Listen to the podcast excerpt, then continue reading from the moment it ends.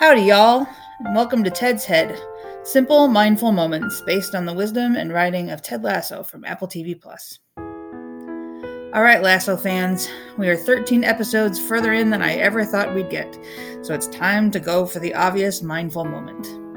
I ended with it in our Stinkin' Thinkin' episode, and so now we go on to what people see as the penultimate Ted Lasso moment, his white knighting excursion.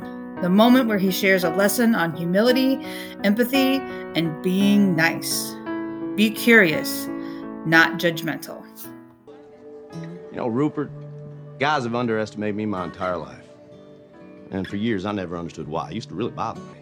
But then one day, I was driving my little boy to school, and I saw this quote by Walt Whitman. It was painted on the wall there. It said, "Be curious, not judgmental." I like that. So I get back in my car and I'm driving to work, and all of a sudden it hits me. All them fellas that used to belittle me, not a single one of them were curious. You know, they thought they had everything all figured out, and so they judged everything, and they judged everyone. And I realized that they're underestimating me. Who I was had nothing to do with it.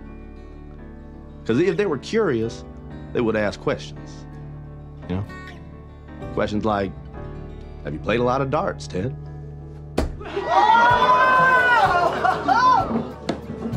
Which I would have answered, yes, sir.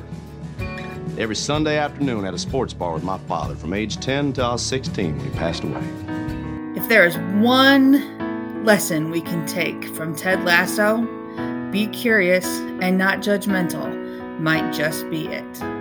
Until next time, barbecue sauce. And believe.